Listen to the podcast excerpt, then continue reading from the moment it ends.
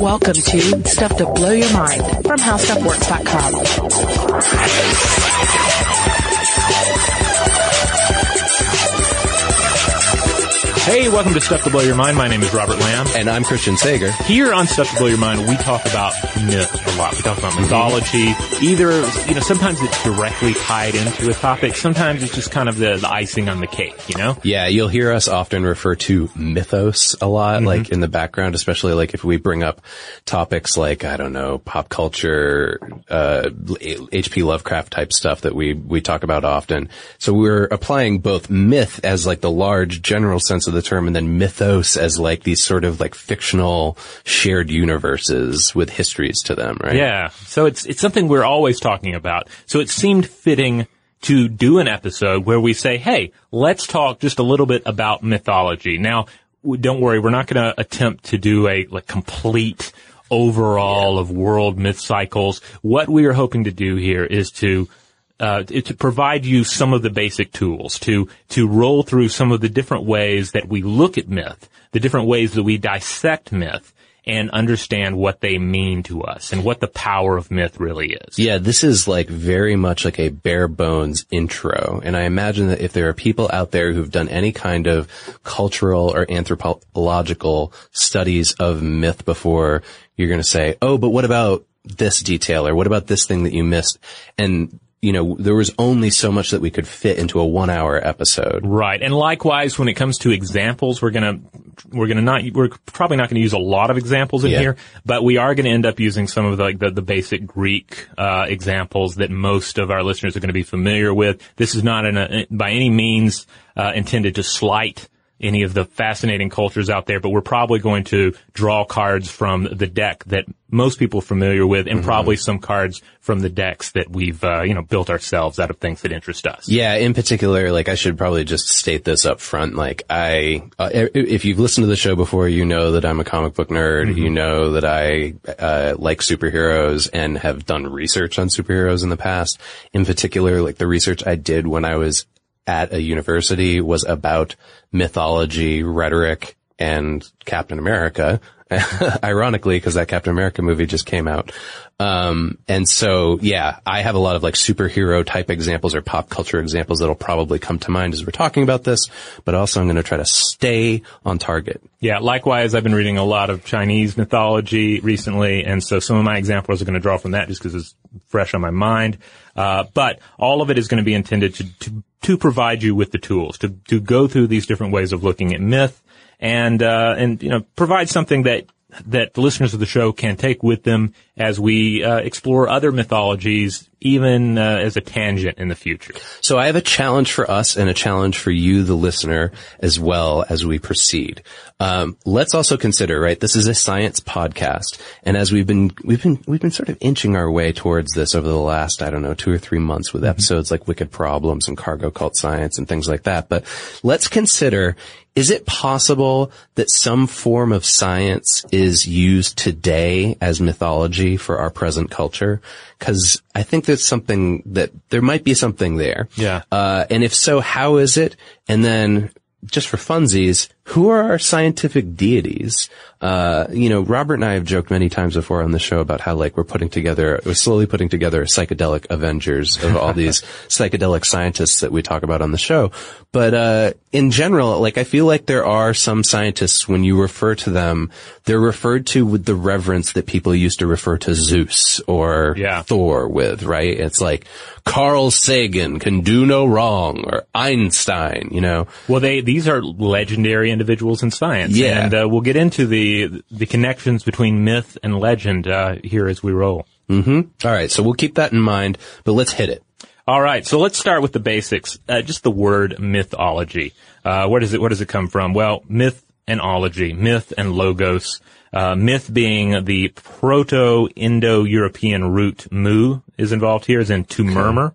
And from this we get the Greek mythos, meaning word or story. So this is going to be very important because as we go through this, you're going to see that, you know, and, and this sounds like a no duh type thing, but there's an inherent connection between myth, mythology, and human language. And how that defines both culture and how we understand the world. Right. So, uh, of course, it would be named after murmuring and words. All right, so that's the word mythology, and certainly I think when most, when, when a lot of us hear the word mythology, the first thing that enters your mind is maybe just a, you know, a quick glance at, at the Greek pantheon. Yeah, I think Uh, of like a uh, um, Clash of the Titans. Yeah, like old, old God stories that have a very human aspect to them. Um, and, and it's one of those things that it makes it difficult then to talk about myth in other areas, such as, like, for instance, in talking about Christianity. Yeah. To talk about myth. Some Right, people hear you say myth and they take it as an insult because they think, oh, Right. myth is a thing that's not true and that is just mildly amusing in big budget sandals movies. Exactly, exactly. And that's something I think we should try to dispel today too, is like that myth is, is larger than just these ideas. We think of them today as being fictionalized stories, right? Mm-hmm. But to the Greeks and the Romans that worshipped those gods, they were just as real to them as, uh, Einstein and Carl Sagan are to us. Yeah, and it, and mythology, as we'll discuss here, is a powerful force. Mm-hmm. And even though you might you might think of uh, Greek gods and whatever as just you know mere uh, window dressing, as just something that's just aesthetically pleasing, we are all living in the shadows of mythology. Yeah. And yet at the same time, the human experience casts the shadow of mythology. So uh, it's something to keep in Very mind. as nice. Keep that word shadow in mind for when we get to good old Carl Jung. Oh, yes. All right. So under this heading, though, is there anything that we can agree upon that's kind of universally considered? Yeah, that's what a myth is. Yeah. Generally speaking, about the only thing we can everyone agrees on is that mythologies uh, are stories. They're narratives. There's a lot of disagreement on whether those narratives are inherently sacred. Uh, you know, which is to say, do they involve gods and the supernatural? Can you have a myth that doesn't involve a god or godlike being? Well, that's an issue of discussion. Yeah, and, and another thing to consider here, uh, this is from uh, just the basic definition in the Salem Press Encyclopedia, is that myths are stories, beliefs, fables, legends, whatever you want to call them. We're going to sort of slice that pie up a little bit later, but they reflect the culture of the people who write and listen to them, right? So, and what they're often trying to do is provide explanations for how the world works. Ironic, because we are working for How Stuff Works. This is a How Stuff Works podcast. So, uh, you know, while we provide explanations for how stuff works, uh, the old way of doing so was to say, well, the reason why, uh, that lightning struck that tree over there was because Zeus was angry, right? Something like along those lines. Uh, so for example, it was natural phenomena that human beings didn't quite understand yet. And so they told stories of heroes that were up against good and evil stakes to explain those things. So they explain our place in the world, or at least they try to, right? Uh, to us. It's, it's that old, like, sort of very meta thing of like, the stories are us looking at ourselves. Like, fiction mythology is just like, uh, us creating an eyeball that's looking right back at ourselves and then trying to explain ourselves to us, which is, is a weird thing to think about. Um, but it's everything from creation myths, like, well, how'd the world start? How, how, why am I here? Who rules the world? What's the afterlife like? Like all of that stuff stems from mythology. And there's so many shared similar themes. We're going to see that throughout all of the things we talk about today, from virgin births to great floods. Uh, they're constantly being reinvented and passed down. And I would argue, uh, even into today's, you know, uh, huge popular culture epics of whether it's your superhero movies or your Lord of the Rings or Star Wars or whatever, we see these played out in similar ways there. Uh, anthropologists and cultural critics have been trying to trace these connections for centuries. And we're going to talk about some, some like key points, I would say, in the last what, like 200 years of uh, mythological study, but it's complicated, uh, and nobody has like a singular answer. So I, I, I kind of want to uh, dispel that right away. Like, there's no, this is how it is. Right. There, uh, there are certainly interpretations that are more popular. For instance, the etiological explanation that you just uh, mentioned, the idea that myths are about explaining what the world is and how the world works. Yeah. Like that is one that a lot of views say, yeah, that, that is one of the, the powers of myth. That's one of the reasons for myth. But um, there are a number of different ways to look at it, and a number of these different ways to look at them are tied to specific um, uh, specific um, areas of study, specific Sure. um, uh, academic approaches. Yeah, and like it's easy to trace that back to like very simple things that we feel like we have a grasp on now, like the changing of the seasons or something like that, Yeah. right? But at the time, it was explained through mythology.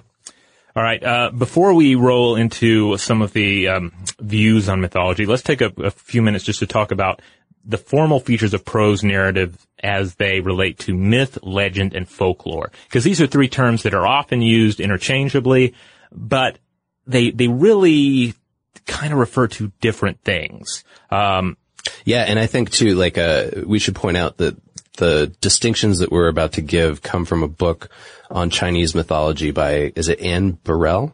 I believe so. Yes. Yeah. Uh, yeah. It's a book I picked up recently, and uh, in, in addition to being just a great exploration of Chinese mythology, it has a wonderful, uh, some wonderful introductory material that summarizes some some key stuff about um, um, mythology. Yeah, and it, it- this is great stuff, but it's also like, I- I think that we should also question some of the definitions too as we go. Yeah. forward, I mean, that's right? the Like- that's the thing when you um like something to keep in mind with any any of this when we're talking about mythology. Like mythology is almost a it, it exists outside of our attempts to neatly categorize it. Yeah, and so there's totally a danger fluid. in throwing too many classifications at it. Mm-hmm. But, but I, t- I tend to like this idea of just sort of breaking it up. So Yeah, it's nice. myth, legend, and folk tale. Uh, there's there's a table in this book um, that uh, that lays it out on, in terms of like what's the conventional opening. Can you tell this story after dark?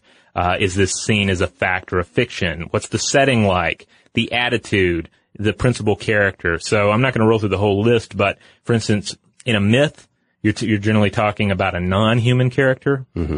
A legend is going to be more of a human character, and then a folk tale can be either one.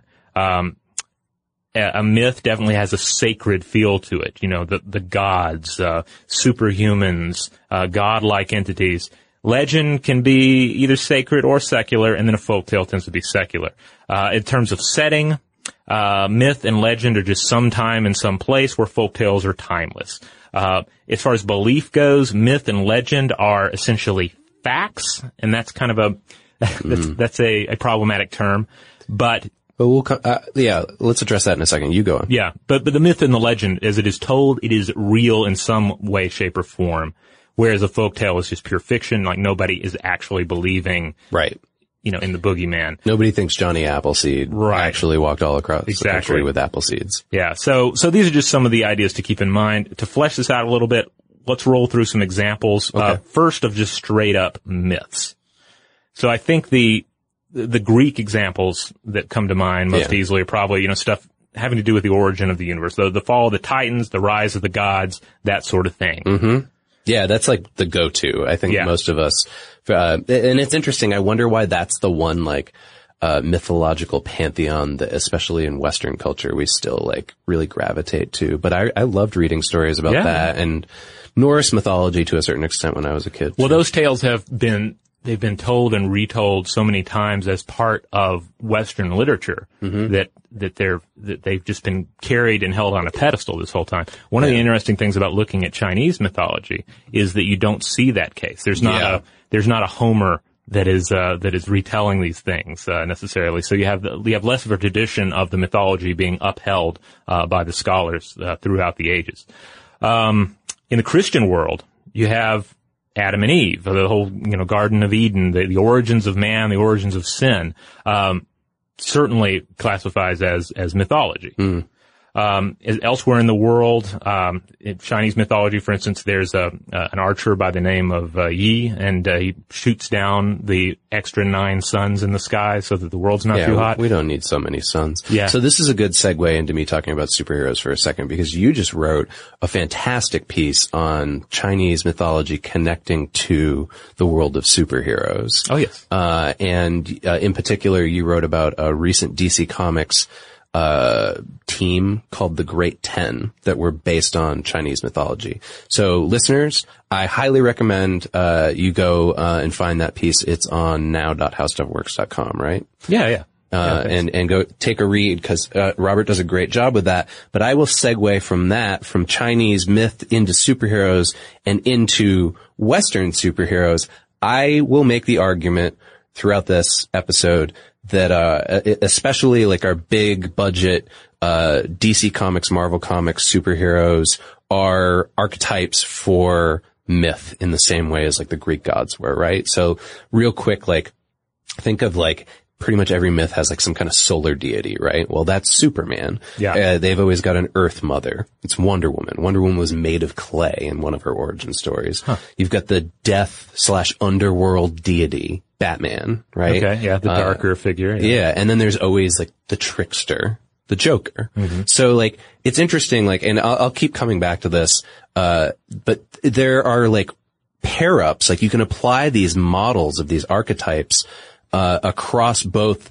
You know, w- whether it's thousands of years old Greek Roman p- pantheons or modern day like comic books or even like I'm kind of wondering with this, this example of science, like who's our science Zeus? Yeah. Is it Nikola Tesla? Hmm. Or Ben Franklin? It's not, I don't think it's Ben Franklin. Yeah. so, but you know, there's things like that to Uh-huh. consider. Anyways, so that's, that's my spiel about comics, uh, to start off with, and I'll be No, bringing, I think bringing a, it in that's out. a yeah an important fact to make because much like the gods, what you walk around say the desks in an office space and you see the action figures on people's desks, right? Totally. Mm-hmm. In many cases, they are superheroes or superhero characters. What are they but the the, the avatars uh, for little gods, the, the amulets, the protective presence? Yeah. And I would, I, you know, I'd also point out too that like, it, in our sort of breakdown of, of how myth, legend, and folk tales work out, right? Like we said, myth is considered to be fact. Well, nobody actually considers, you know, Superman to be fact, right? Nobody thinks that he's a real person, or at least uh, most people don't. Uh, and but the caveat being there is that there is such an intense devotion to the canon that's within these uh, mythi- myth- mythologies of whatever shared universe it is, whether it's Star Wars or Marvel or whatever, right? That there's constant arguments about what is true and what is not within the canon.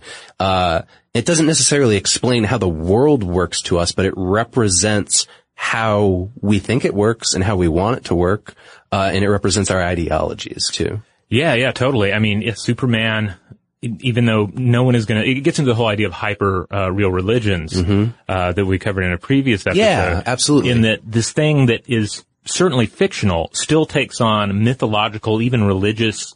Uh, power to the individual, to large groups of people. So, if anyone out there is thinking, "Oh, you mentioned Superman and Adam and Eve in the same breath," that is insulting or whatever. Um, I encourage you not to take it that way and to listen to the rest of the podcast as we explore the power of myth. And I think you'll I would, see why that I would also say comparison. watch the last two Superman movies very carefully because there's a lot of Christ imagery in there. Oh, yeah? There's a lot of, yeah, him in cross-like poses, him being backlit by the sun in the same way that Jesus is backlit in certain paintings. Huh. Yeah, there's a lot of that stuff going cool. on. All right, so on to legends. Uh, as we discussed, you know, might be sacred, might be secular, but you have more of a human character. There's more of a grounding in reality, um, though it, there are still mythic elements to it. So in the Greek world, the example that came to my mind is Alexander the Great, a Right. legendary figure, but definitely a real guy that Yeah. existed with some possible uh, fiction, you know, springing off on the edges. Right. Yeah, it still allows for big budget movies to be made about him. Right. and it's, and it's more, um, it's not in like pure mythic time. Like, Yeah. it's, uh, it's, it's more relatable to the present. Likewise, in the Christian, uh, in Christian traditions, you have various martyrs. You could maybe even make a, uh, an argument for some of the apostles. These are definite historical figures. Yes, like when, saints. when we talked about Stigmata on the show before, yeah. some of those guys. that is definitely a, an example of, of Christian legend. Yeah. And then elsewhere in the uh, in the world, uh, one example from Chinese history is the Yellow Emperor, uh, who reigned from um, uh, 2698 to uh, uh, 2598 BCE. Definitely a real ruler, but there's a lot of uh, additional information. He's taken on an extremely legendary status. Yeah, my experience um, living in Southeast Asia as a kid too is that uh, Chinese mythology and legend is popularized in pop culture and movies and television just as much as like our Alexander the Greats or superheroes or Greek gods are. Um, are you familiar with the Once Upon a Time in China series? Um, yeah, well, I've never seen it, but I'm familiar with it. It's this uh, like martial arts wuxia uh, series of movies starring Jet Li, and it's ostensibly about the history uh, of China at the time, although there's a lot of argument about whether or not it's been influenced by the state or not. And it's, it's sort of like a revisionist history, but it, it reminds me of things like this or like uh, a lot of Jet Li movies. Like what's that other one? Uh, Hero? Is that what it's called? Anyway, the wuxia movies in general tend to play around with these legends. They're like historical figures that they make larger than life. And then finally, we have folklore, and uh, certainly, like in the Greek t- tradition, they have they have their boogeyman, just as anybody else has a boogeyman. I believe it's called the uh, Bavalos. And then you could maybe make an argument that uh, Aesop's fables count as folklore. You know, I mean, nobody. I mean, they're almost like extreme folklore. Like nobody's believing one of these stories about Right. uh, these interactions between animals. About Br'er Rabbit. Yeah, but they're but they still they carry weight and Is that something informative about. No, that is not. Okay. not um, Christian tradition, you have in, inherited pagan folk tales. You have stuff about witches. There's a lot of uh, Mm-hmm. Satanic material. panic. Yeah, and that's an interesting example where fable can uh, become something else. Mm-hmm. Starts to define the world for us in a Yeah. way that isn't necessarily accurate. Yeah. And then elsewhere in the world, what you have vampires, you have fox spirits, beast men, all that manner of uh, Yeah. of uh, supernatural entity that is it's just a folk tale. You know, it's like it, it doesn't have legendary or mythic status. So let's talk about the, like, how sacred some of this stuff has to be, right? Like, again, like, sticking to, uh, that, that table of, of splitting up myth, legend, and folklore. Well, it says right here, myths are always sacred. So how sacred are they? Well, I think it's definitely hard to find examples of older myths that are that are secular. Like you're Yeah. gonna most mythology as as we experience it is going to be sacred. But the comic book examples really bring to mind an ex- a, a possible example of of of secular mythology, you know, in a Yeah. kind of hyper real uh, fashion. So, um, interesting side note here, often mentioned writer on the show, Grant Morrison. Mm-hmm. Uh, I don't know if you're, you've ever read his run on the Justice League of America. No, I have but, not. uh, he's given many interviews where he said, well, his version of writing the Justice League was he saw it as, oh, this is the mythological pantheon of our times.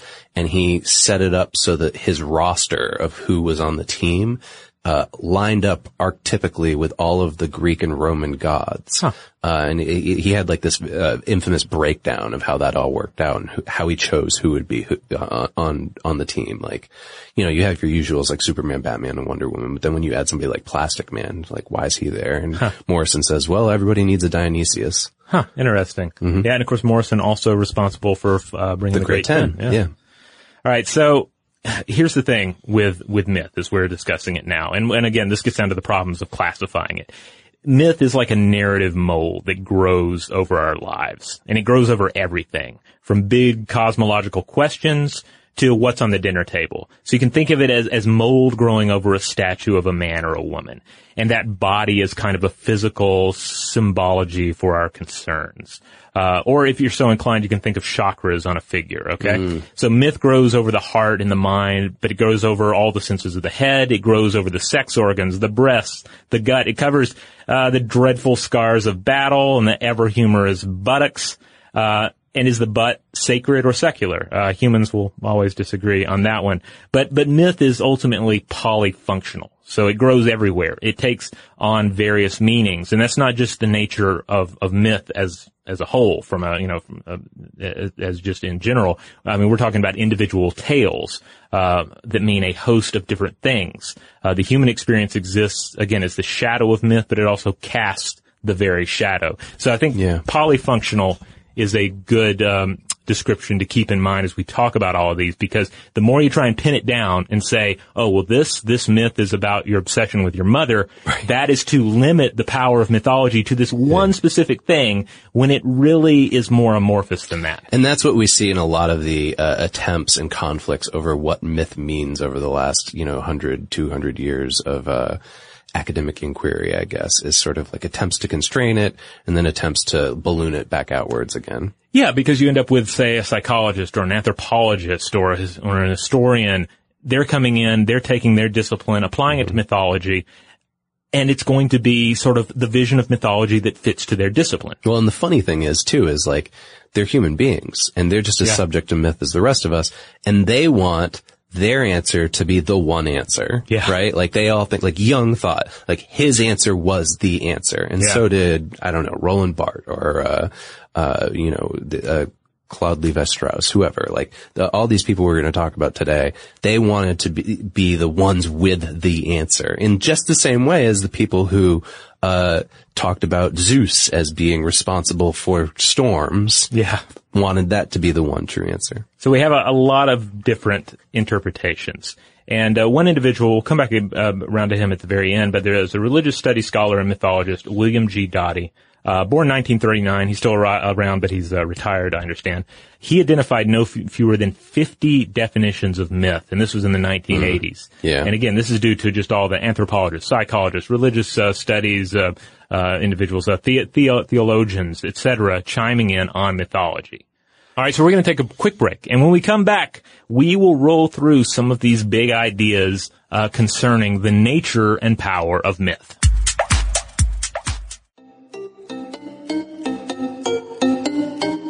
Okay, so here we go. Let's uh, first talk about uh, sort of this 19th century universalistic uh, theory approach. One of the key individuals here, Frederick Max Mueller, 1823 through 1900, generally known just as Max Mueller, German-born English philologist and Orientalist, as the uh, the term uh, of the, uh, was used at the Yeah, time. we, we probably wouldn't call him that now. Yeah, not not today, but it's uh it's it's a good description to keep in mind in terms of the attitudes towards uh, you know uh, other people's belief systems and, and mythological uh, roots.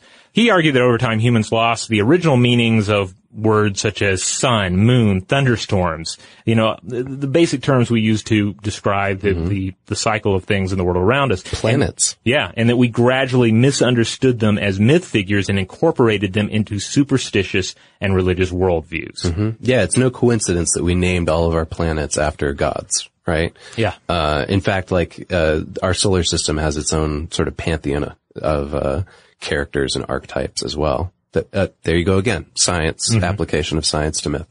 Uh, yeah, so with Mueller's in particular disease of language thing, this is something we're going to see come up over and over again, that language is like the culprit of myth. It's where it all originates, right? Like if we were, uh, without language speaking animals, feral children, for instance, uh feral children would maybe not need mythology, right? Any more than like a squirrel would. Right. Uh, and it goes a long way towards understanding, again, human cultural communication, all our differences and our similarities, uh, and especially how we other, uh, other people.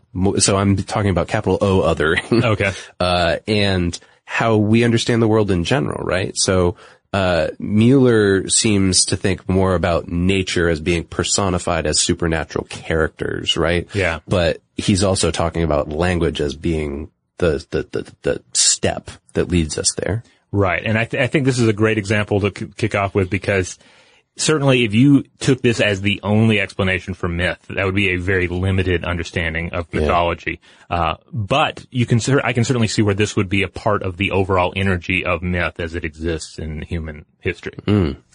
Um, up next, let's talk about the uh, evolutionist school. Uh, one of the key individuals here, Edward B. Tylor. That's T-Y-L-O-R. 1832 through 1917, English anthropologist. So he was a cultural evolutionist, and he saw myth as expression of primitive phi- philosophy. So this is another example of myth as considered by individuals immersed in a specific discipline in, in time. Uh, evolutionary theory was changing the way we think about the world. On the Origin of Species by Darwin came out in 1859. So Oh, there's, there's another science mythological Yeah, figure. indeed. Charles Darwin, an origin myth. I'm not sure which superhero he would be. Yeah, I don't know. But uh, you know, so, so some went in. This, some individuals picked up on on the evolution craze, and they went in decidedly racist and xenophobic directions with this. Uh, but it's worth noting that, that that Tylor at least believed that human minds had the same global capabilities, regardless of their position on what he saw as the the ladder of cultural ascension. So he saw myth as an attempt to explain the world.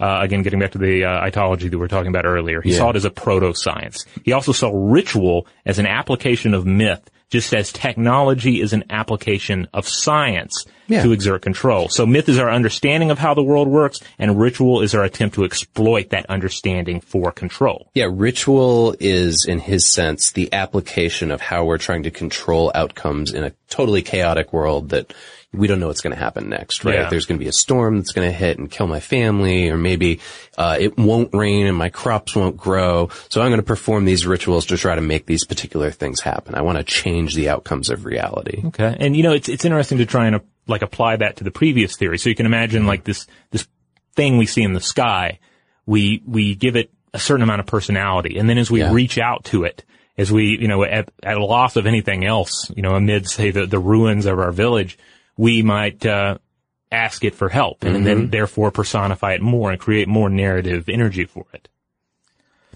And this brings us to the myth as ritual school. And uh, one of the uh, key individuals here, Jane Ellen Harrison, 1850 through 1928. She was a British classical scholar, linguist, and feminist. Harrison expanded on this notion of ritual and myth as these, the spoken correlation of the acted right, the thing done. And, uh, and this reminds me of some of the views that we'll discuss from, uh, uh, uh Eliade in the future here. And up next we have the, uh, etiological interpretation of Andrew Lang. He was a Scottish poet and anthropologist, lived 1844 through 1912. Yeah, and so, you know, as we, we mentioned this earlier, but etiological means assigning or seeking to assign a cause to things. It's the study of causation. In myth in particular, we're talking about origin stories, right? How, Yeah. how did this thing happen? Why is it happening? Yeah, Lang wrote uh, wrote a, book, Myth, Ritual, and Religion, Volume One, and uh, this is like a number of these older texts is available in full online if you just poke around for them. Um, but I wanted to read one uh, line from it to give you just sort of a sense of some of the some of the attitudes that were thrown around in trying to figure out what myth is and what its power is. Uh, and he's talking about uh, some Greek and um, and Sanskrit uh, uh, writings about uh, about myth. Here he says, "quote We conclude that in Greek and Sanskrit, the myths are relics, whether borrowed or inherited." Of the savage mental status. Yeah.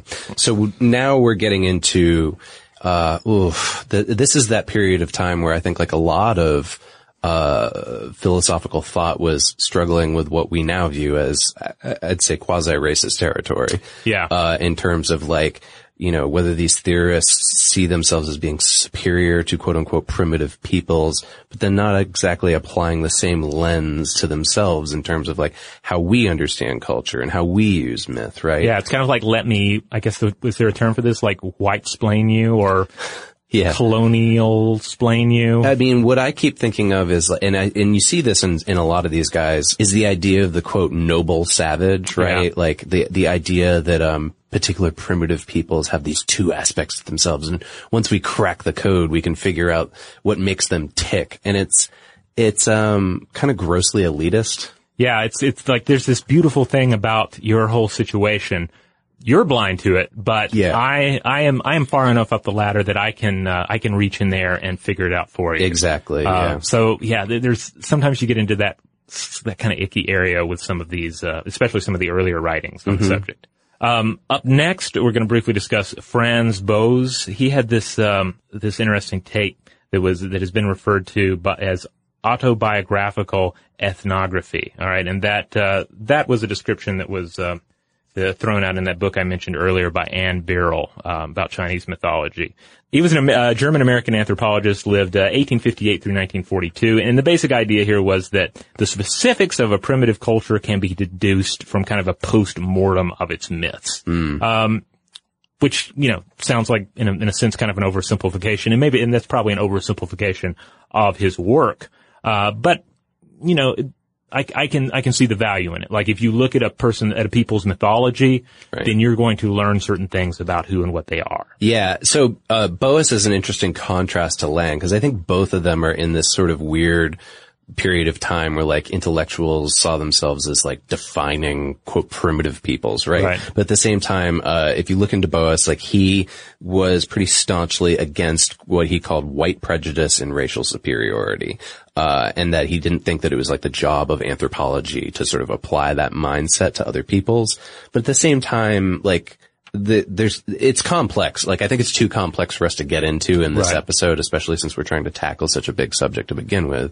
It might be worth returning to Boas in a future episode, but just this contradiction between like not wanting to, as we were calling it, like white splain, uh, uh, d- to these particular peoples, but then at the same time, like, uh, uh, saying like, oh yeah, I get you figured out. Like, one, once I look at your rituals and your myths, like, I, I know what's going on here. Yeah, yeah, it is difficult because on the other hand, you have individuals in a different culture with a different language trying to understand individuals in another culture in a different language and speaking about it within their own culture, within their own language, within their own disciplines. And yeah, it gets, uh, it gets complicated pretty quickly. There's something going on here too about using myth to understand the world that also leads us to our fear of other people and like different ways of which we can try to apply that and make sense of it. Yeah. Uh, and I think you see a little bit of that here, but Boas was obviously trying to, uh, push against it.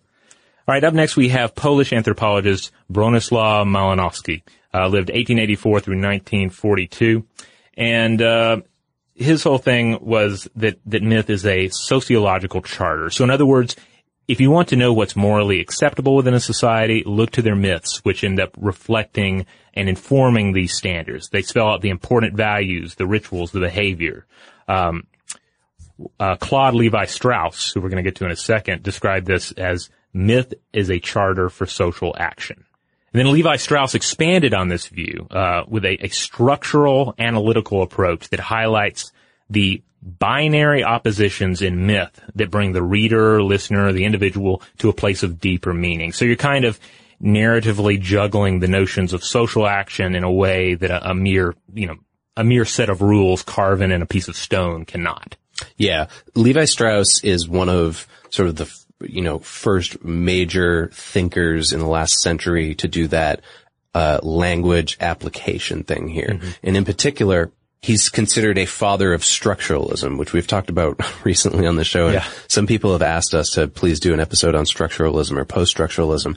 I, we might. It, it's such an incredibly complex, uh, theory that I don't know that we could do justice to it. Well, sometimes what you have to do is just sort of dip your toes in it, right? Yeah, maybe we we'll do that. Uh, but in the case of Strauss, he wrote a four-volume study called Mythologies, uh, and and the the idea here was that he followed a single myth as it uh, traversed from South America all the way up to the Arctic Circle, sort of like how we were tracing the origins of cannabis in in that Right. episode a couple weeks ago, right?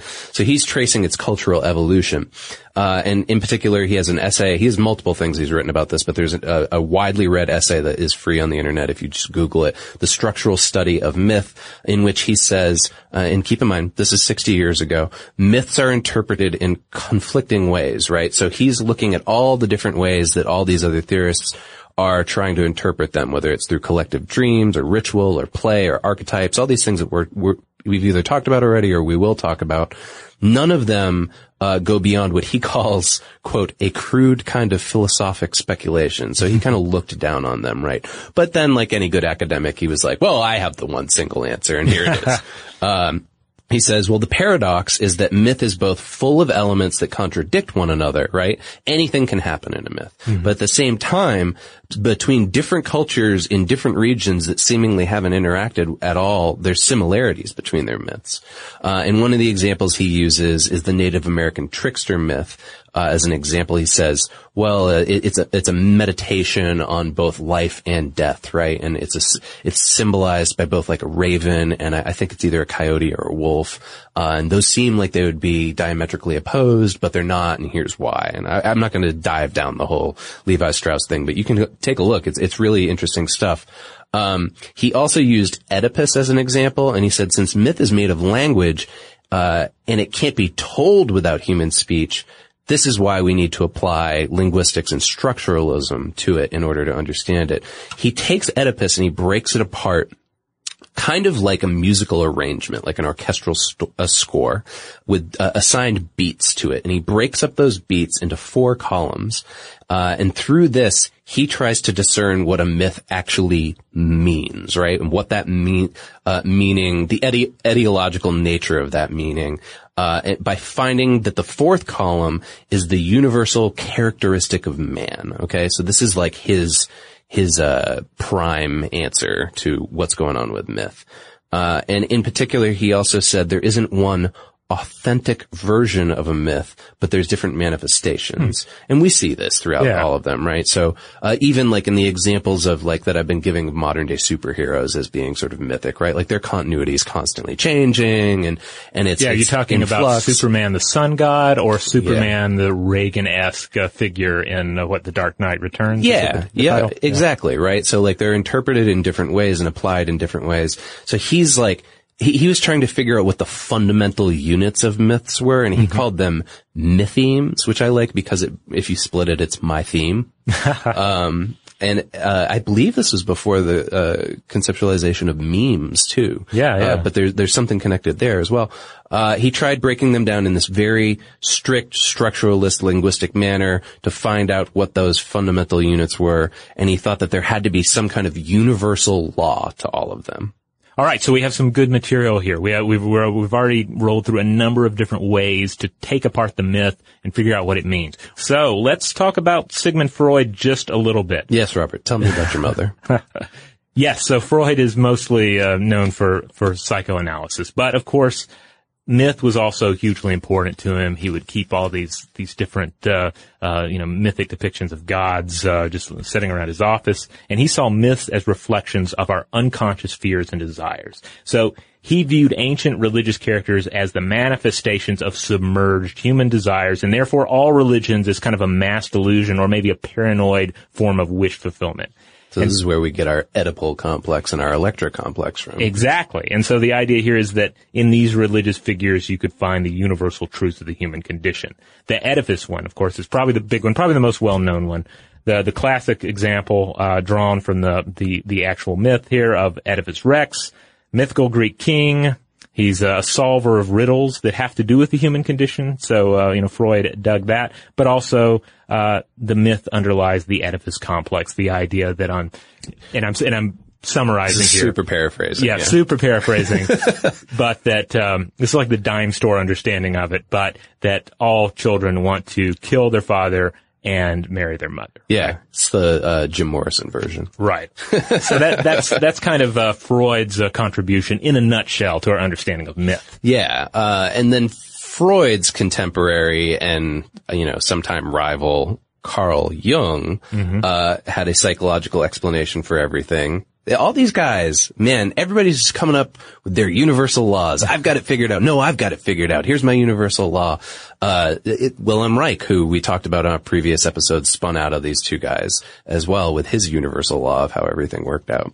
Uh, so Jung, he's all about collective unconsciousness, in particular archetypal patterns of thoughts and symbolism. He thought that myths were projections of cl- the collective unconsciousness that we all share. Uh, and again, like super dime store version of this is that there's like this, uh, shared imaginary space between all of us that we're all pulling our ideas from and it's, it's natural to humans, right? Uh, and we can't quite define it, but, uh, we're all pulling from that same space no matter where we are in the world. And this seems to explain why all these myths from varied locations are so similar.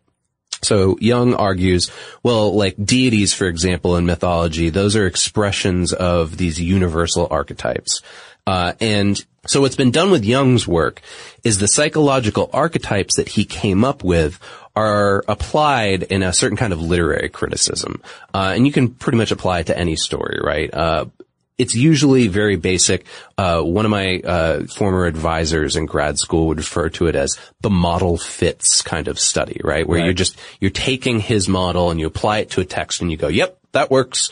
uh, and that, that's a, you know for for a lot of people that's good enough. For some people, they want more meat on the bone. Uh, but a, a lot of the Jungian criticism is done as such. So, right, we've got examples like the hero the anima and the animus, the mother, the father, the child, the sage, the trickster, uh, the fool, right? They're, these are all archetypes that show up in, in many of our texts, whether they're literary, mythological, or, or superhero movies, right? Yeah. uh, a really good example, I think, of how Jungian archetypes are applied in world building in like a fictional setting is Game of Thrones. Like Yeah, that's yeah. like reverse engineered uh, mythology there, right? In that like George R. R. Martin like clearly he had either looked at this or other archetypal versions of mythology and said, okay, well, when I create my re, uh, religion in this world, right, like we've got a, a god of light. And then the seven, there's like what, there's like maiden, mother, and crone. Yeah, there's yeah, yeah, and then there's the the stranger, The stranger. the personification. And I would imagine the stranger lines up pretty well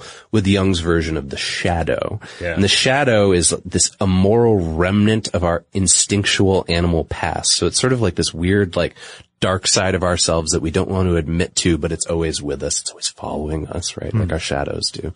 Um, and so, yeah, you can take this and you can plop it on top of like almost any story and map it out and it works.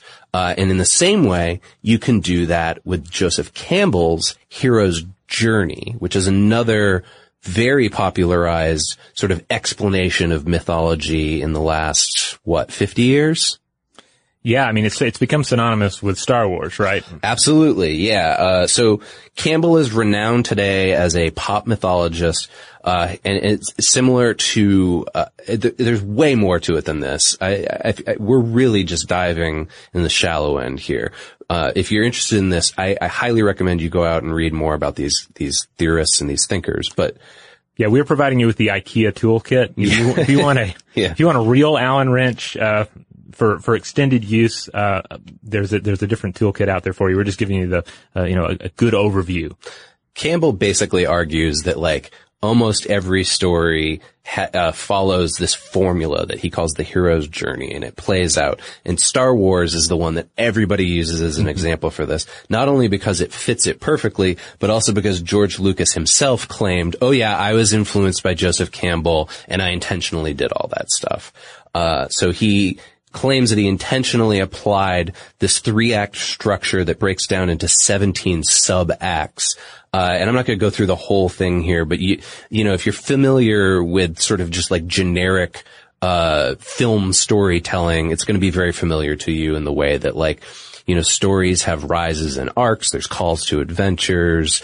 Uh, there's particular challenges that they have to go through, and then they have to return with something. And in, in this particular uh, uh, Joseph Campbell formula, he always says that you have to the, the the hero has to refuse to return back to the real world, but then they eventually do on some kind of magical flight.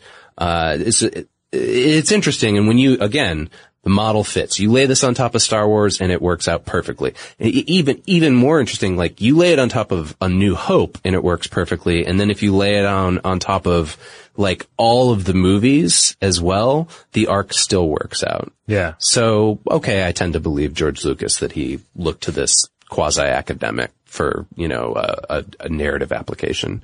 I, I don't know about you, but like when I've uh, written fiction before in the past, I've actually tried to play around with Campbell's uh, formula. Yeah, I've, I have at times uh, dipped into it uh, for sure because I mean, yeah, I mean, you have this uh, ultimately, which is a great universal narrative arc to on, on which to follow a mythic character. Yeah. It's it's hard not to be inspired by it, or at least to look at it and say, all right, was this idea that I was thinking up? How do, how well does that match up with the Yeah. the blueprint here? For me, it was like, it was along the lines of like, okay, am I sticking to this blueprint? All right, like how do I break that a little bit Yeah. so that it's something that's, the story isn't, uh, so expected. right? Exactly. Yeah. All right. So next uh, we're going to discuss uh, Mircea Eliade, who we uh, mentioned earlier, um, and uh, he was influenced by myth as ritual school of thought, as well as Jungian uh, archetype concepts.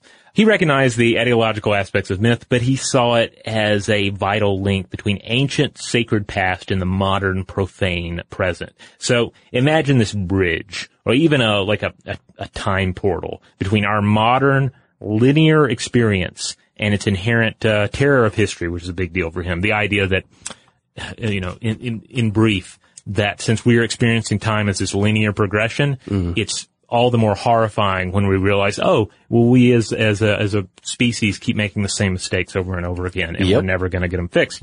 Uh, that makes more sense in a cyclical mindset, which you would have had in the in the ancient past.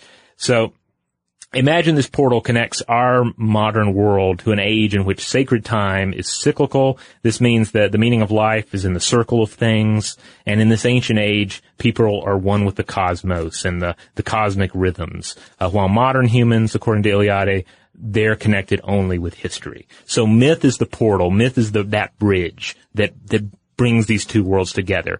Plus, he also gets into some of the other ideas we've discussed here. I just want to read a quick quote from uh, his uh, his excellent book, um, "The Myth of the Eternal Return." Myth is a history that can be repeated indefinitely in the sense that the myths serve as models for ceremonies and periodically reactualize the tremendous events that occurred at the beginning of time. The myths preserve and transmit the paradigms, the exemplary models for all the responsible activities in which men engage. By virtue of these paradigmatic models revealed to men in mythical times, the cosmos and society are periodically regenerated. So, uh, I, my encapsulation of that would be like the, the Battlestar Galactica version of all this has happened and it will happen again. Right. That kind of thing. Yeah, you could summarize it as saying that this linear experience of reality, it works for us, but it's missing something. And uh, when the terror of history begins to creep in, it's good to reconnect, to jump in that portal and reconnect with the sacred experience of reality. Well, that's an interesting segue into um, two guys who I feel like we have to mention here. They're again uh, con- connected to the sort of linguistic aspect, but they're also uh, sort of along the lines of Mar- Marxist philosophical thinking. Uh, Roland Barthes is the first one, and he is infamous for having written a book called Mythologies. Uh, and uh, man, I, there's it, one chapter in there that I really think that you would love.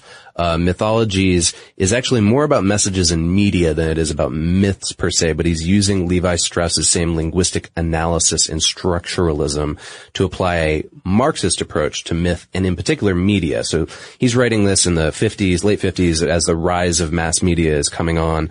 Uh, and he interprets media with linguistic terms, applying them to socio-political analysis. Uh, I, so I, I, think it'd be fair to say, like, without Barthes, there would be like no Noam Chomsky. Okay. Okay. Uh, and so he he does this, and it's interesting. He finds that most of our modern myths are created by a ruling class through media. Okay. Now, again, again, like I'm not going to dive deep down that rabbit hole uh, and make those arguments or, or, or, argue with them. But there's a section in there that's all about wrestling. Uh, and it's, uh, one of the first sort of like pro wrestling, right? Uh, well, they didn't really have pro wrestling, but mm-hmm. they had that sort of narrative wrestling at the time right. that you could still go watch. It's one of the first sort of revelations of what we now call kayfabe mm-hmm. that I've uh, ever heard or read on the sport. Uh, and he basically says, look, they're pantomiming the archetypes of myth in every single fight. And these are direct quotes from uh, the book. He says, the function of the wrestler is not to win. It is to go through the motions that are expected of him. In the same way uh, as Eliade's, like, you know, history is repeating itself, we watch the wrestling match, we have expectations of what will or will not happen. And we experience pleasure by seeing this enacted. And he says that it's enacted through three archetypical acts, suffering, defeat, Injustice. Huh. Uh, and it's fascinating. I actually, in grad school, went to school with a guy who uh, took this and ran with it and wrote his dissertation all about modern day wrestling and mythology. Oh, cool. Yeah, yeah. There's a there's a lot of myth in it. You see it less, I guess, in the sort of modern um, American models. Yeah. But if you look to, especially if you look to the more traditional modes of lucha libre in Mexico, yeah, you see like straight up like by the by the books. Um, mythological representations in many cases to the to the point where sometimes American viewers look at it and they're like, well, I don't understand. Like I knew that this good, the good guy was going to win. Yeah. I knew that the the uh, the Tecnico was going to defeat the Rudo, and it played out exactly like I expected. There was no surprise. That's, that's kind of the point. point. Yeah, if yeah. that's the myth. That's his myth reenacted in the ring for you. Mm-hmm. Yeah. Uh, and so then there's also Fredric Jameson, and again, disservice, like, I, this is going to be a very, like, bare bones Jameson thing, but Jameson argues that myths actually attempt to disintegrate history huh. rather than repeat history by emptying history out of what their original meanings were and replace them with a narrative that seems like it's always been that way. So my example uh, from comic books would be So comics had the comics code that tried to bowdlerize and regulate and ignore entire aspects of American life for decades, right? Like sex and profanity were just completely cut out of comic book stories. So you had these superhero mythologies without any of uh, like re- the real world that they were trying to explain within them. And these mythologies were pretending like that wasn't an aspect of the American community and acted like it had always been that way, right? Uh, so it's an interesting sort of take on it that like we're constantly revising history in the same way that we're constantly revising our mythologies. And again, like I come back to these these scientist examples, right? Like we think of Einstein, and our Einstein that we talk about and revere is kind of a fictional Einstein, right? Yeah, it, this also brings to mind the earlier example of myth as a as a moral uh, instructional tool. Yeah. So yeah, you're changing you're you're changing the comic book mythos and then using it as a way to or an attempt to say, hey, this is how you live. Mm-hmm. This is there's there's no well. There is sex, but uh, but Sure. you're trying to make a moral But it's statement not and, part of the inform the morality of the readers. Yeah. So the last one that I wanted to throw in there, and in particular because the the thesis that I wrote when I was in grad school was all about Captain America and mythological applications to ideology and rhetoric. Uh, there's these guys, Robert Jewett and John Shelton Lawrence, and they've written multiple books about something they call the American monomyth. And they've argued that Captain America as a character is indicative of this monomyth. Uh, they define it as an anti-democratic fantasy where a superpowered everyman saves society by stepping outside of institutions to violently punish villains. And there's more to it than that. I mean, these guys have written books and books and books on this, but look at the last three Captain America movies. That's pretty much what it is, right? Uh, Captain America, even though he's an embodiment of America, he's always stepping outside of whatever institution he's part of, right? If he's part of the military, he has to do something without them. If he's part of S.H.I.E.L.D., he has to reveal that S.H.I.E.L.D. has been co-opted by Hydra or whatever. If he's a part of the Avengers, he has to step outside of the Avengers to set things right. He's kind of like this ideal for what the system should be, but is not. Yeah, yeah, in a way, but it's also like incredibly violent and sort of fascistic as well. uh, and so he's demonstrative of this so much that they call it the Captain America complex. And much like with Jung and his archetypes, you can apply the Captain America complex to a lot of pop culture examples and find that exact formula playing out. Especially, I find in a lot of our like 80s action movies, uh, the Captain America complex is pretty prevalent, like Lethal Weapon or Total Recall. Uh, Yeah. the stuff like that. Like it's always, you know, some strong badass who has to step outside of uh, authority to get things done, you know, that kind of thing. Uh, and it's interesting. They argue that it permeates not only our media, but our political language as well. And I would say, look at Donald Trump's campaign right now. That's why a lot of people are attracted to it, uh, is because he steps outside of the institutions, right? Or at least he claims to, to save society by punishing the wicked. I do want to say though, like, while I think that there's something to this, their evidence is only from like a few scattered, uh, sources of, at least in the Captain America case. Uh, and so that's one of the reasons why I wrote the thesis I did, because I wanted to cover like the s- 70 years of American history that sort of goes on during the Captain America continuity. Uh, and one thing that's interesting with Captain America in particular, and I wonder if we're going to see this show up in these Marvel movies pretty soon, is he goes through these cycles where he's all of a sudden apathetic about everything. Uh, and in particular, he gives up his role as a national symbol because he no longer believes in the myths that define the nation that he believes in. Right? So he, like, there's a, the first big example of this is in the early 70s. There's this Captain America story that's crazy where like it turns out like the big villain behind everything is the president of the United States. Captain America storms into the Oval Office, confronts him, and the, and the president of the United States shoots himself in the face. Oh. And so after that, Captain America's like, ah, America, I don't believe in this fantasy anymore. I am no longer Captain America. And he discards his costume and his shield. Does he move to Canada? Does he join Alpha Flight? No, he becomes a biker Oh. and he calls himself the Nomad and rides around on a bike and and is a vigilante that way. And then like eventually finds his faith in America again. Then it happens again in the 80s. It happened uh, in the 2000s as well. Like this is like this recurring storyline with Captain America. Interesting. And kind of from a uh, Christian perspective, like kind of like a harrowing of hell, maybe even. You know, this idea that even the great Savior has to fall and descend and, then rise. Oh yeah, and it's and the, the the hellish thing about it too is right. Like he's never allowed to die or retire. Like mm-hmm. every time, like you think Captain America's dead or he gets old or something, and they replace him with a new guy, he inevitably comes back. It just happened like two, three weeks ago in oh, the wow. comics again. Like he'd been replaced by someone, and then he had he had turned really old. He was like ninety years old, and then you know some science fictiony thing happened, and he's back. but yeah, he's going to have to go through the whole cycle over again. All right. Well, um, you know, I just want to close out by mentioning William G. Doty again. He's that religious studies scholar and mythologist. Um, he summarized a lot of what we've talked we've talked about in this episode in what is, in my opinion, a, a highly effective kind of eightfold view. So he said that, and, and I'm just going to roll them out here for you. Number one, myth as is an aesthetic device.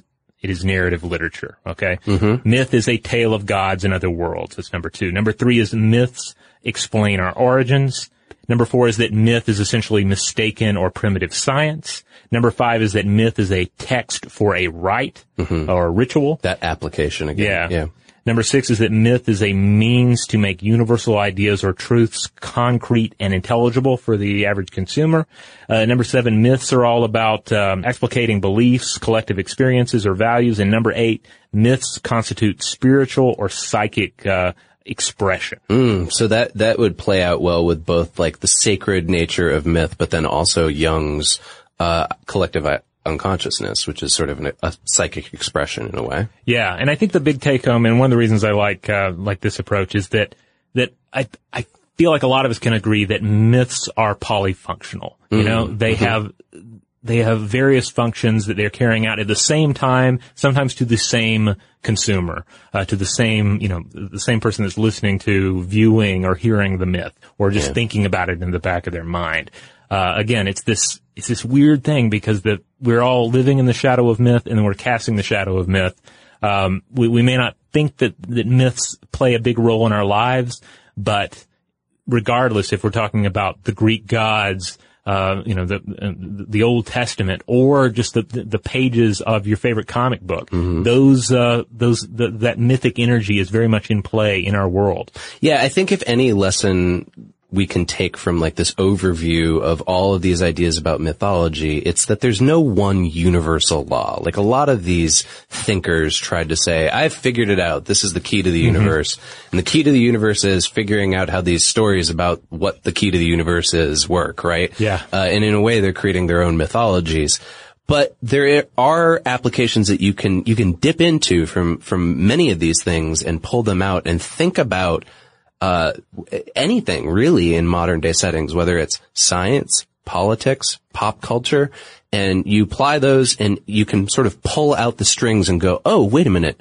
This is like the sort of behind the scenes of how society works, right? Or, or at least how we're trying to make sense of the world still. We're still looking up at the sun and the moon and the planets and nature and the seasons and going, I don't really know how this whole thing works, but this answer, this is the answer I'm going to go by. And if I'm going to try to control it, I'm going to perform these rituals and everything will be fine. I'm going to see what Batman has to say about it. Yeah. And then I'm going to touch back in with my, uh, my normal linear life. Absolutely. Yeah, I trust Batman every day over Carl Sagan. All right. All right. Well, there you have it. Uh, again, we're just hoping to provide you with some tools, with some different perspectives on myth in your life, in your world, in the things that you consume. Uh, we'd love to hear back from all of you on this topic. Uh, how does myth factor into your life? How do how do these different ways of looking at myth factor into your belief systems, into your culture, etc.? Yeah, and going forward too, as we cover, you know, we dive back into more sciencey topics as we continue with the show, you know, now we've got sort of a foundational framework for myth when it comes up again when we're talking about crazy space satellites or uh, tiny bone worms that devour whales at the bottom of the ocean, right? Yeah. So uh, this is a, a nice way for us to have a framework. You know, it, as you're listening and, and myth pops up in your head again for a future episode as well, please let us know. Uh, let's synthesize some of this information together and learn together from it. The ways to talk to us about those things are social media. Now you can find us on Facebook, you can find us on Twitter, you can find us on Tumblr, and you can find us on Instagram. We're uh, blow the mind on all of those. Uh, and just to reiterate, I say this on every episode, I think, but uh, we don't just like post the podcast there and that's it. Like we talk about what, what we're working on outside of the podcast, whether it's writing or videos. We also share all this totally bizarre science and news information mm-hmm. that we come across in our weekly uh, endeavors. That's right. And be sure to check out stufftoblowyourmind.com. That's the mothership. That's where you'll find all the podcast episodes, uh, including the landing page for this, this one, uh, which will include some links out to related content and perhaps some outside material as well. And hey, wherever you listen to us, if there is a way to rate us and review us, uh, do so. Give us some some positive yeah. feedback. Give us some high ratings. That helps the show. That helps the various algorithms in play, and is a great yeah. way to support the show we're on a, spending any money. We're on a bunch of new platforms now, so uh, any any way that you can help us kind of get a leg up, uh, so more people will listen to it, would be much appreciated. We're on iTunes, we're on Google Play, and Spotify. And as always, you can shoot us an email. Get, us, get in touch with us the old-fashioned way at blowthemind at howstuffworks.com.